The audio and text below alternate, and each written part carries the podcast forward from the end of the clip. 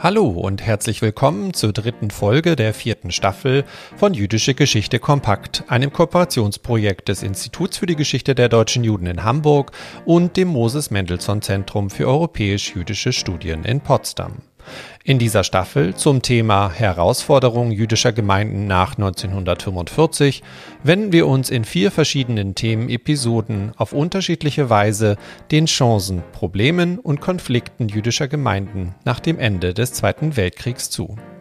Jede Folge rückt dabei ein Thema, eine Herausforderung schlaglichtartig in den Mittelpunkt und verdeutlicht damit, wie vielfältig und komplex sowie wie geschichtlich verbunden die Herausforderungen über das Zäsurjahr 1945 hinaus waren und die Geschichte und Gegenwart mitprägten.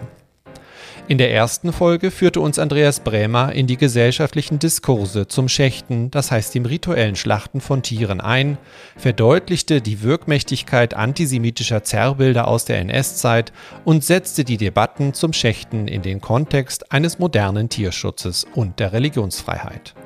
In der zweiten Folge der Staffel stellten wir die Problematiken interkonfessioneller Ehen ins Zentrum. Maximilian Strinnert veranschaulichte in dem Gespräch zu seinem Buch Privileg Mischehe wie vielfältig die Herausforderungen der jüdischen Gemeinden während der NS-Zeit und in der unmittelbaren Nachkriegszeit waren. Er illustrierte anhand des Begriffs Mischehe, wie gesellschaftliche Inklusion und Exklusionsmechanismen funktionierten und damit Teilhabe am jüdischen wie auch gesellschaftlichen Leben, aber auch Schutz und Unterstützung ermöglicht wurde. In der heutigen Folge werfen wir einen genaueren Blick auf einen weiteren wichtigen Aspekt für die jüdischen Gemeinden nach 1945, nämlich das Thema der Migration. Dafür machen wir einen kleinen chronologischen Sprung in die jüdische Zeitgeschichte, um anhand der Einwanderung sogenannter Kontingentflüchtlinge, das heißt von Jüdinnen und Juden aus der ehemaligen Sowjetunion bzw. den GOS-Staaten nach den Wendejahren 1989-90 in die Bundesrepublik, die Vielfältigkeit an Chancen und Problematiken von Migrationsbewegungen aufzuzeigen. Dr. Karen Körber vom IGDJ in Hamburg wird uns in dem nun folgenden Gespräch nicht nur die Details dieser Migrationsbewegung darstellen, sondern auch anhand des Beispiels Antworten auf die Fragen nach Zugehörigkeit, Diskriminierung, Religionsverständnis sowie Fremd- und Eigenwahrnehmung skizzieren. Hören Sie also nun das Gespräch zwischen mir, Björn Siegel vom IGDJ und Karen Körber.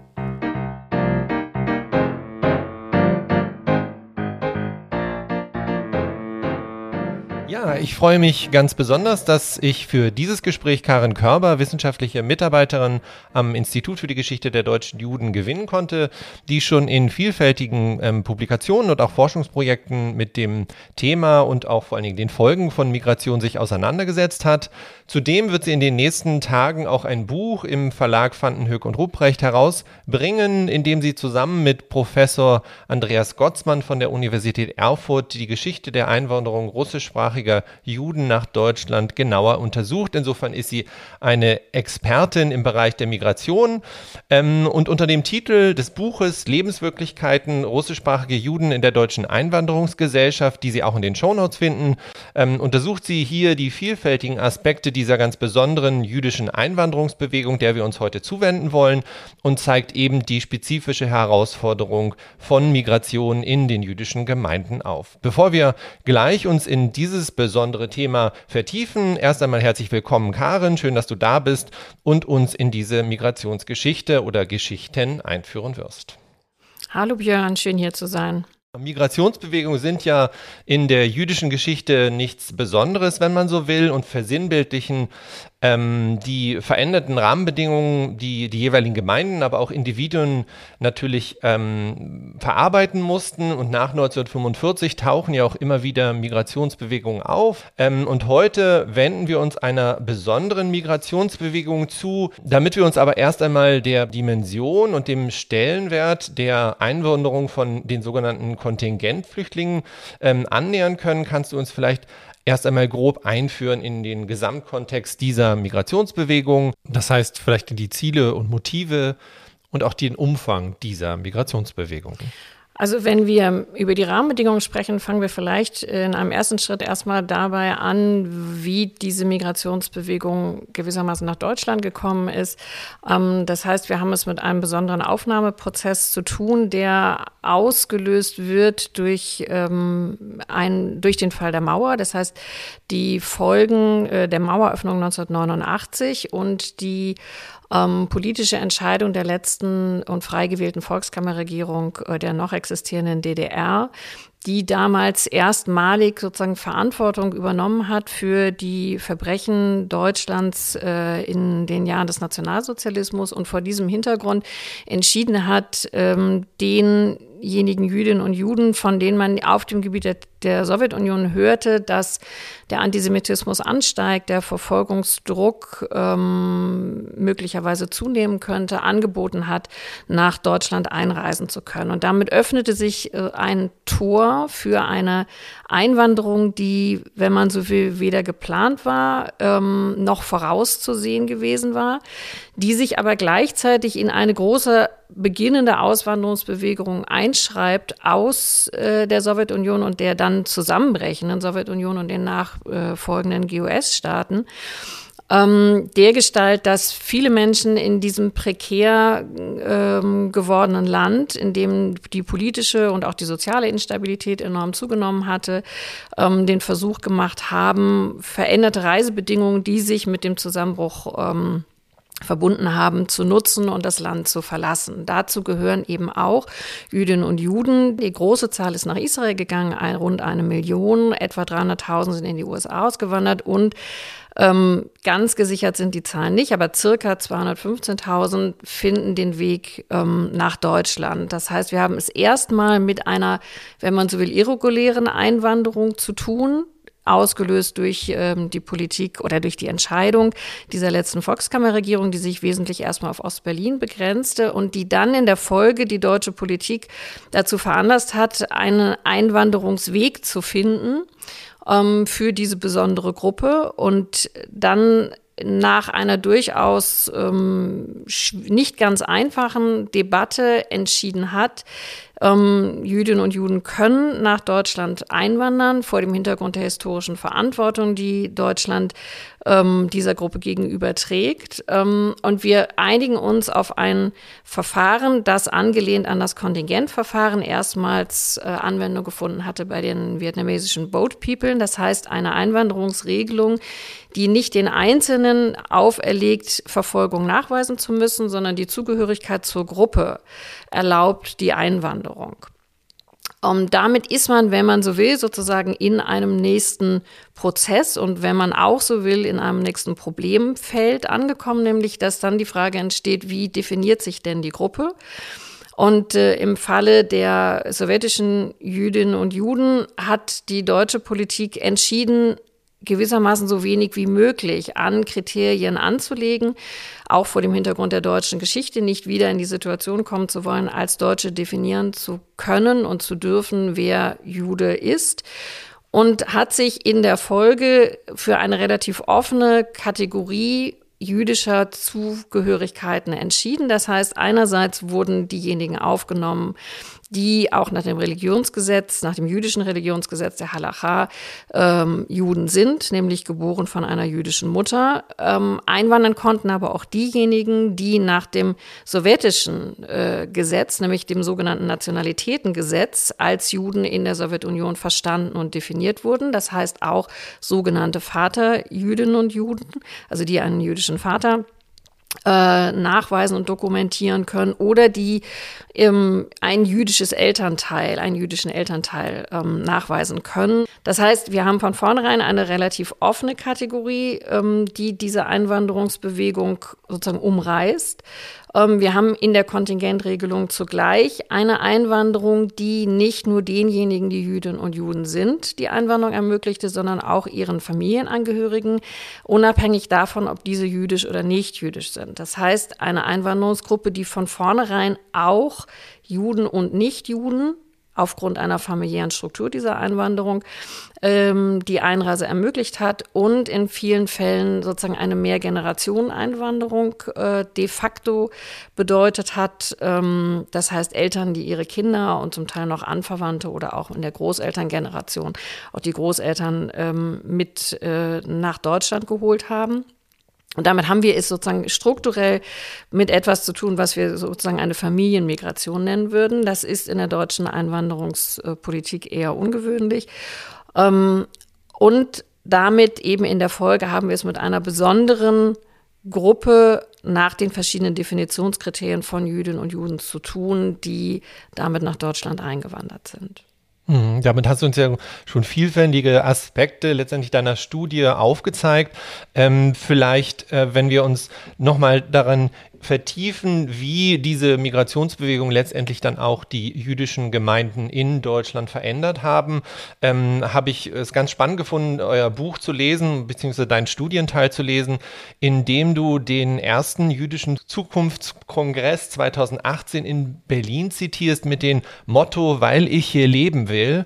Äh, und damit letztendlich 30 Jahre, also 2018 fand der statt, fast 30 Jahre nach dem Beginn dieser Einwanderung, ja ein ganz besonderes Selbstverständnis und auch aus Statement damit dokumentierst und damit zeigst vielleicht auch, was die jüdische Einwanderung, die du uns gerade beschrieben hast, mit den jüdischen Gemeinden gemacht hat. Vielleicht kannst du uns erst einmal einführen in die ja wirklichen Veränderungsstrukturen, Tendenzen in den Gemeinden, die diese ja doch große Einwanderung von russischsprachigen Juden für die Gemeinden bedeutete.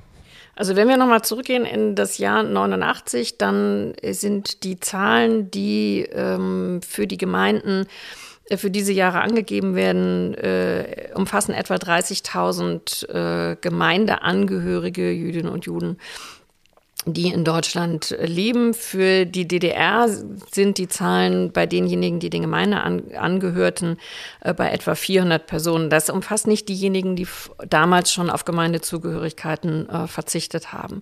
Wenn wir in der Folge der Einwanderung nach 89 und dann organisiert nach 91 im Kontingentverfahren auf die Zahlen schauen, haben wir einen geradezu sprunghaften Anstieg, dessen Höhepunkt, ich glaube, etwa 1996 ähm, liegt, was die großen Einwanderungszahlen angeht und in der Folge dazu geführt hat, dass erstens die existierenden Gemeinden ähm, ihre Mitgliederzahlen zum Teil verzehnfacht haben, in anderen Teilen verdreifacht haben ähm, und erheblichen Wachstum, äh, erhebliches Wachstum zur Folge hatten. Das gilt vor allen Dingen für die 1990er Jahre und zieht sich bis Anfang der 2000er Jahre und hat zudem zur Folge, dass sich eine Reihe von Gemeinden neu gründen. Also nicht nur die existierenden wachsen, sondern es gibt eine Reihe von neu gegründeten Gemeinden.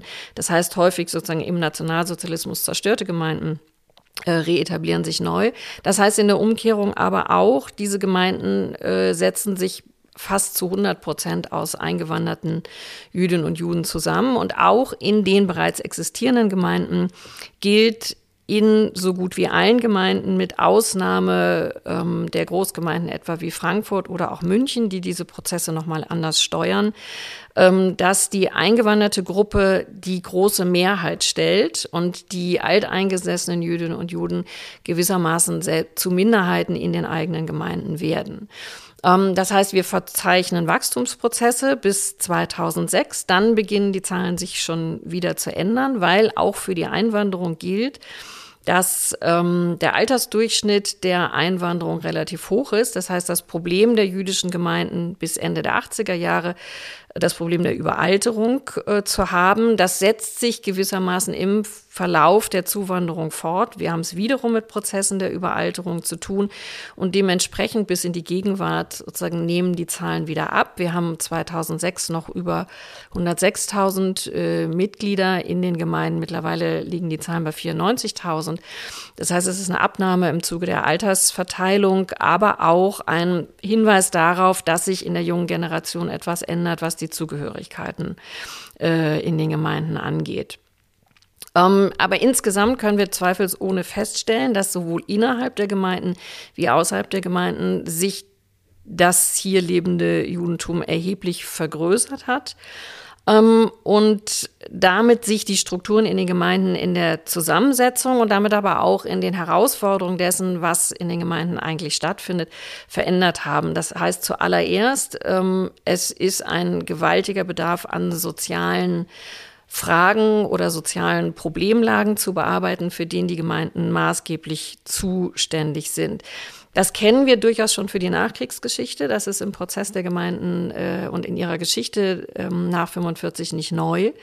Aber stellt sich nochmal mit einer großen Dramatik und weil die Zahlen so groß sind, hat es gewissermaßen andere Folgen in Hinblick auf Herausbildung von Sozialabteilungen ähm, etc. Ähm, und verbindet sich zugleich mit Herausforderungen, die sich eher mit dem Selbstverständnis der Eingewanderten verbinden, die in die Gemeinden gehen, aber dort nicht notwendigerweise und zuallererst auf der Suche, ich würde es jetzt mal so beschreiben, nach ihrer jüdischen Identität oder gar noch nach ihrer religiösen jüdischen Identität sind, sondern die gehen in die Gemeinden, weil sie dort durchaus sozusagen Formen der Beheimatung finden, vor allen Dingen auch der Selbstorganisation sozusagen der eigenen Gruppe und da bietet ihnen die Gemeinde sozusagen ein äh, geeignetes Dach. Ähm, aber sie sind eher ähm, zurückhaltend, was die Teilnahme an Gottesdiensten äh, angeht, was die Kenntnis von Religion und Tradition angeht. Und im Zuge dessen und der erstmal sozusagen existierenden Sprachdifferenz, die einen sprechen Russisch, die anderen sprechen mehrheitlich Deutsch, ähm, kommt es zu einer Reihe durchaus auch von konflikthaften Situationen in denen ähm, in dessen Verlauf gerade im Zuge der 90er Jahre äh, aus den Gemeinden sozusagen eine Reihe von Konflikten berichtet wird. Und das Bild, was sich durchaus auch in der nichtjüdischen äh, Mehrheitsbevölkerung anfänglich ähm, eigentlich durchsetzen soll, also ein Bereichern des Judentums, eine Renaissance des Judentums, sozusagen droht umzuschlagen in ähm, Gemeinden, die sich äh, drohen zu spalten, weil die Konfliktlagen intern so groß sind. Und das Spannende, was du gerade in deiner Studie auch aufzeigst, dadurch, dass du dich speziell mit der jungen Generation letztendlich auseinandersetzt, ich glaube, du nanntest es Generation 1.5, ähm, ist ja genau diese Prozesse, die stattfinden in dieser Generation, die vielleicht noch sozialisiert wurde in der Sowjetunion oder GOS-Staaten und sich praktisch nun konfrontiert sieht mit ähm, einer neuen, neuen Gesellschaft, neuen Vorstellungen, aber auch neuen Gedenktagen. Ähm, und was wirklich ganz spannend ist und vieles auch versinnbildlicht hat, ist praktisch diese Konfrontation der verschiedenen Gedenktagen vom 9. November und 9. Mai, der sich praktisch in den Gemeinden ähm, etablierte, beziehungsweise da sehr viel aufeinander traf. Also das heißt letztendlich zwei Narrative, äh, zwei Feierlichkeiten, zwei Narrative, die da aufeinander trafen und letztendlich versinnbildlichen, woher die jeweiligen Gemeindeteile eigentlich kamen und welcher Sozialisation sie entsprungen sind. Vielleicht kannst du uns diese beiden Daten vielleicht nochmal genauer erklären und was die bedeutet haben für die jeweiligen Gruppen. Also wir sind ja hier in den jüdischen Gemeinden äh, und auch im Verhältnis zur nichtjüdischen Mehrheitsgesellschaft vor allen Dingen vertraut mit dem Datum des 9. November, Reichspogromnacht ähm, in dem auch äh, in der Wahrnehmung äh, der nichtjüdischen Bevölkerung, sozusagen die jüdischen Gemeinden sozusagen ins Licht der Öffentlichkeit treten, um an diesen Tagen daran zu erinnern, äh, was am 9. November in Deutschland passiert ist, wie es pogromähnliche Ausschreitungen in deutschen Städten gegeben hat und Synagogen angezündet worden sind. Und dieses Gedenken gehört durchaus auch zum Selbstverständnis ähm, der äh, hiesigen jüdischen Gemeinden. Und mit der Einwanderung der russischsprachigen Jüdinnen und Juden taucht gewissermaßen ein anderer Gedenktag zentral auf, nämlich der 9. Mai, der Tag des Sieges über den Faschismus, der sich mit einem anderen Ereignis zuallererst verbindet, nämlich mit dem Zweiten Weltkrieg und dem Sieg ähm, der Sowjetunion, der Roten Armee über den Zweiten Weltkrieg. Und ähm, insbesondere in den 90er Jahren hat ähm, sozusagen der Einzug dieses Datums in die jüdischen Gemeinden zu mindestens Schwierigkeiten, wenn nicht gar erstmal auch zu Konflikten geführt, weil gerade die alte Generation, also diejenigen, die noch als Veteraninnen und Veteranen selber in der Roten Armee als Jüdinnen und Juden gekämpft hatten und auch ihre Angehörigen forderten, nun diesen Gedenktag auch in den Gemeinden zu begehen.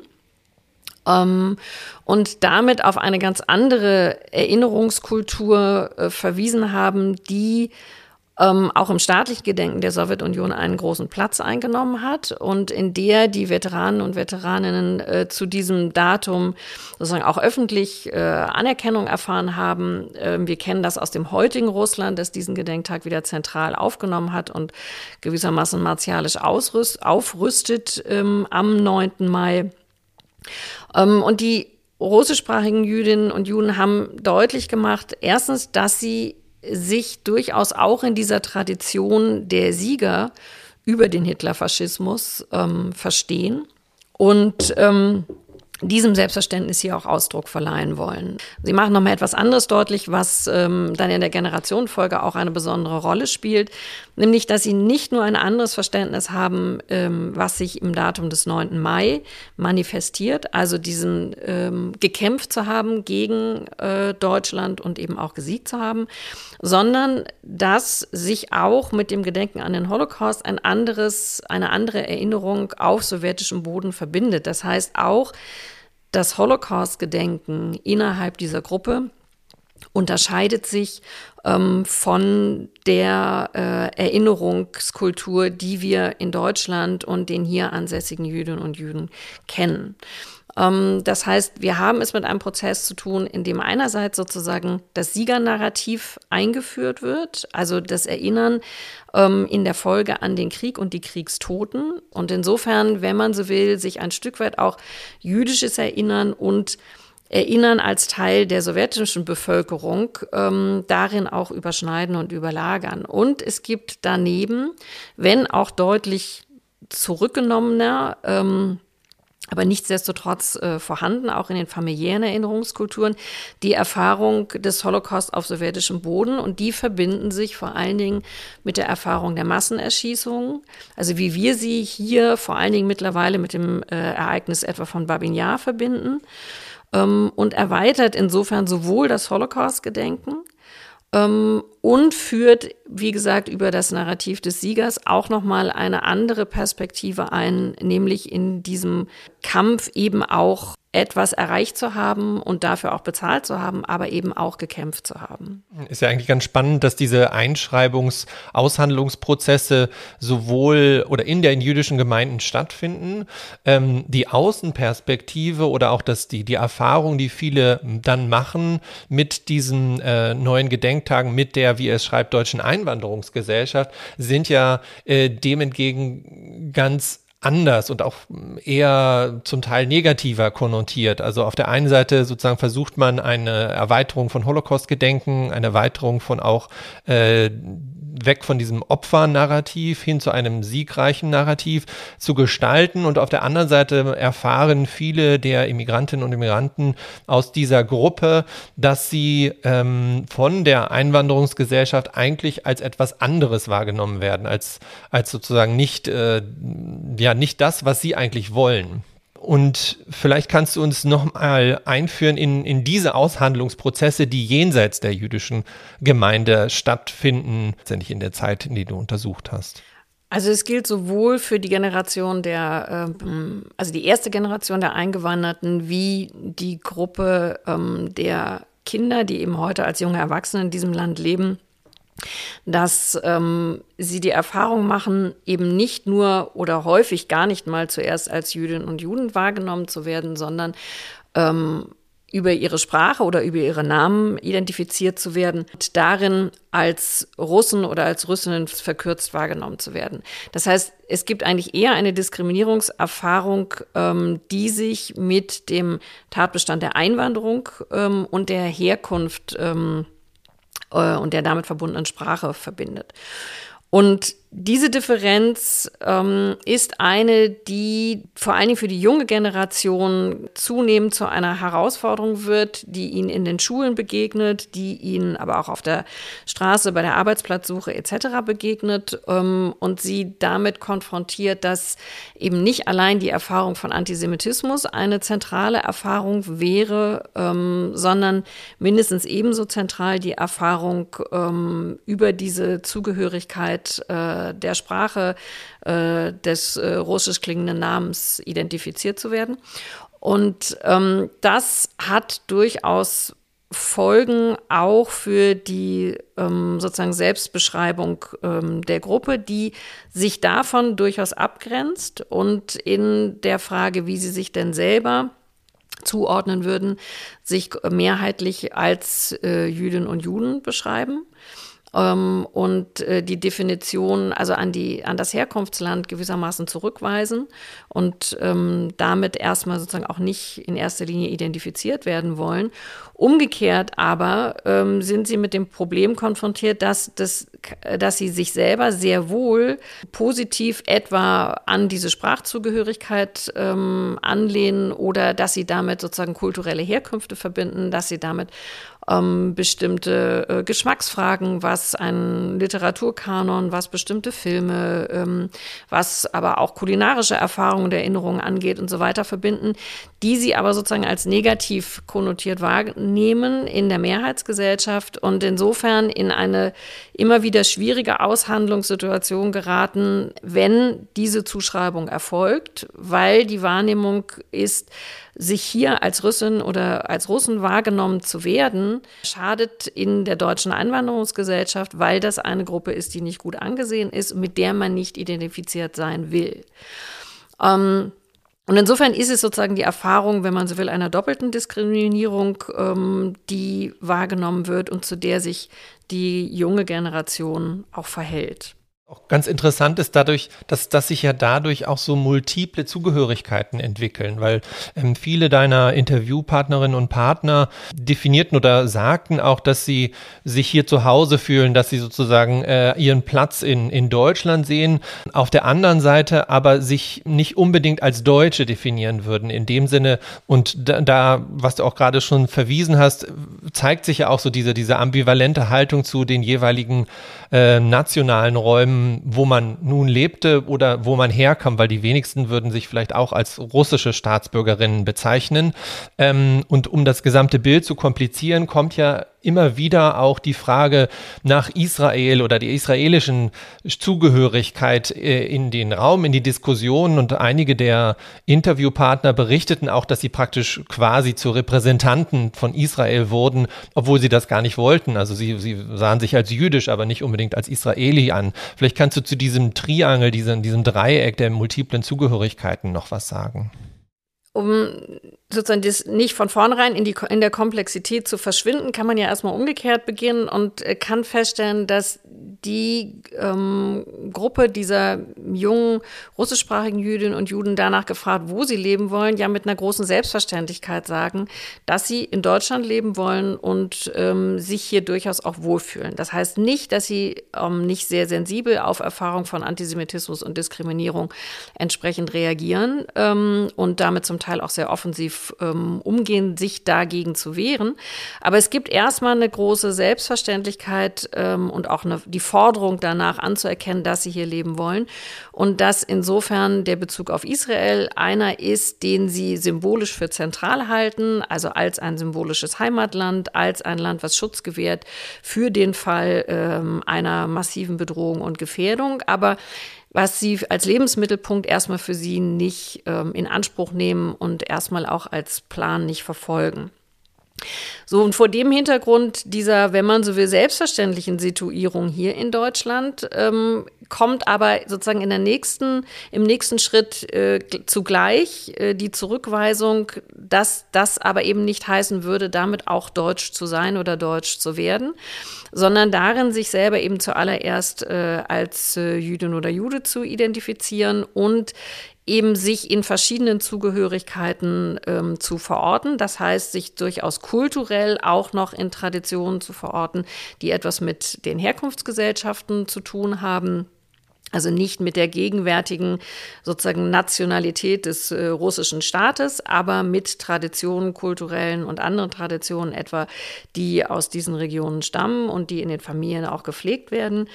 Ähm, und gleichzeitig sich durchaus auch, wenn man so will, in einem politischen Sinne eher als Europäerin zu verstehen, also über den national-deutschen Kontext hinaus ähm, sich zugehörig zu fühlen ähm, und darin einen Unterschied zu machen, einerseits einen Lebensmittelpunkt einzufordern, der in diesem Land ist und auch sich gewissermaßen politisch zugehörig zu fühlen, darin erstens ähm, sozusagen als deutsche Staatsbürger, die sie ja sind, ähm, diese Staatsbürgerschaft auch ernst zu nehmen im Sinne sozusagen der Mitgestaltung an diesem Land. Ähm, aber wie gesagt, sich nicht in den nationalen Horizont äh, der deutschen Geschichte ohne weiteres stellen zu wollen, der sie zu Deutschen machen würde oder sich deutsch äh, oder der dazu führen würde, sich deutsch zu fühlen. Mhm.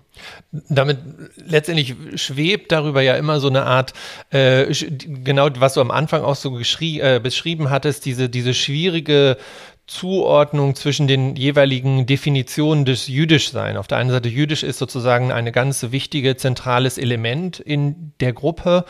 Ähm, und dennoch ist es ja nicht unbedingt immer gemeint im religiösen Verständnis oder vielleicht wie die Gesamtgesellschaft das eher mit dem Blick auf die Gruppe definieren würde, als Zugehörigkeit zur jüdischen Gemeinde in dem Sinne. Ähm, vielleicht kannst du uns so noch ein bisschen einführen, du hattest das am Anfang auch kurz angedeutet, dass die, die religiöse Zugehörigkeit nur bedingt eine große Rolle spielt. Aber wie konnte man das in den Interviews, die du geführt hast, vielleicht doch so herausarbeiten? Welche Rolle, oder kann man das überhaupt sagen, oder ist das eine individuelle Entscheidung, welche Rolle das religiöse Leben, äh, das religiöse jüdische Leben für, überhaupt für diese Migranten spielte?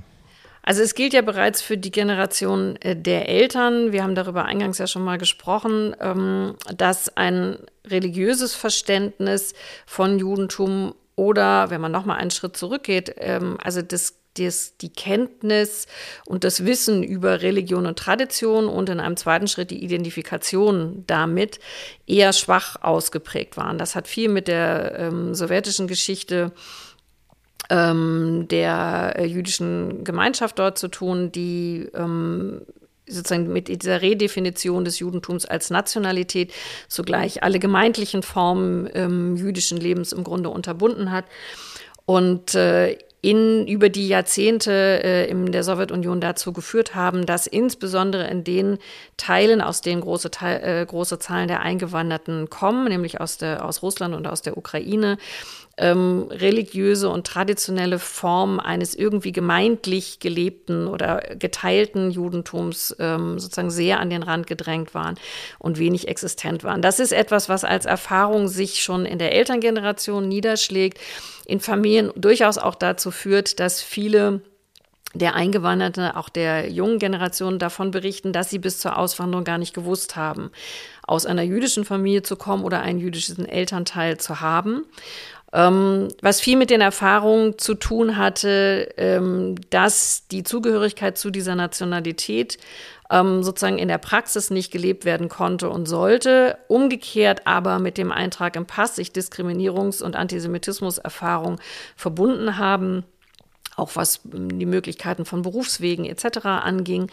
Ähm, und insofern häufig dazu geführt haben, dass diese Zugehörigkeit auch familiär eher versteckt wurde oder mit der nur sehr zurückgehalten umgegangen wurde und sich in den in den nachwachsenden Generationen häufig erst im Rückblick entschlüsselt, dass es da Tradierungen gegeben hat, ähm, also die Freundeskreise dann doch mehrheitlich etwa jüdisch gewesen sind, aber diese Dinge nicht kommuniziert worden sind und wenn man so will, kollektive Verständnisse sich eher über so etwas wie die Identifikation mit der russischen Hochkultur hergestellt haben. All das macht die Frage, welchen Stellenwert hat überhaupt so etwas wie ein religiöses Selbstverständnis bei den Einzelnen ähm, durchaus nicht einfacher ähm, und kann im Grunde ähm, in Bezug auf die junge Generation eher so beantwortet werden, dass für die für viele entweder in den unmittelbaren Jahren vor der Auswanderung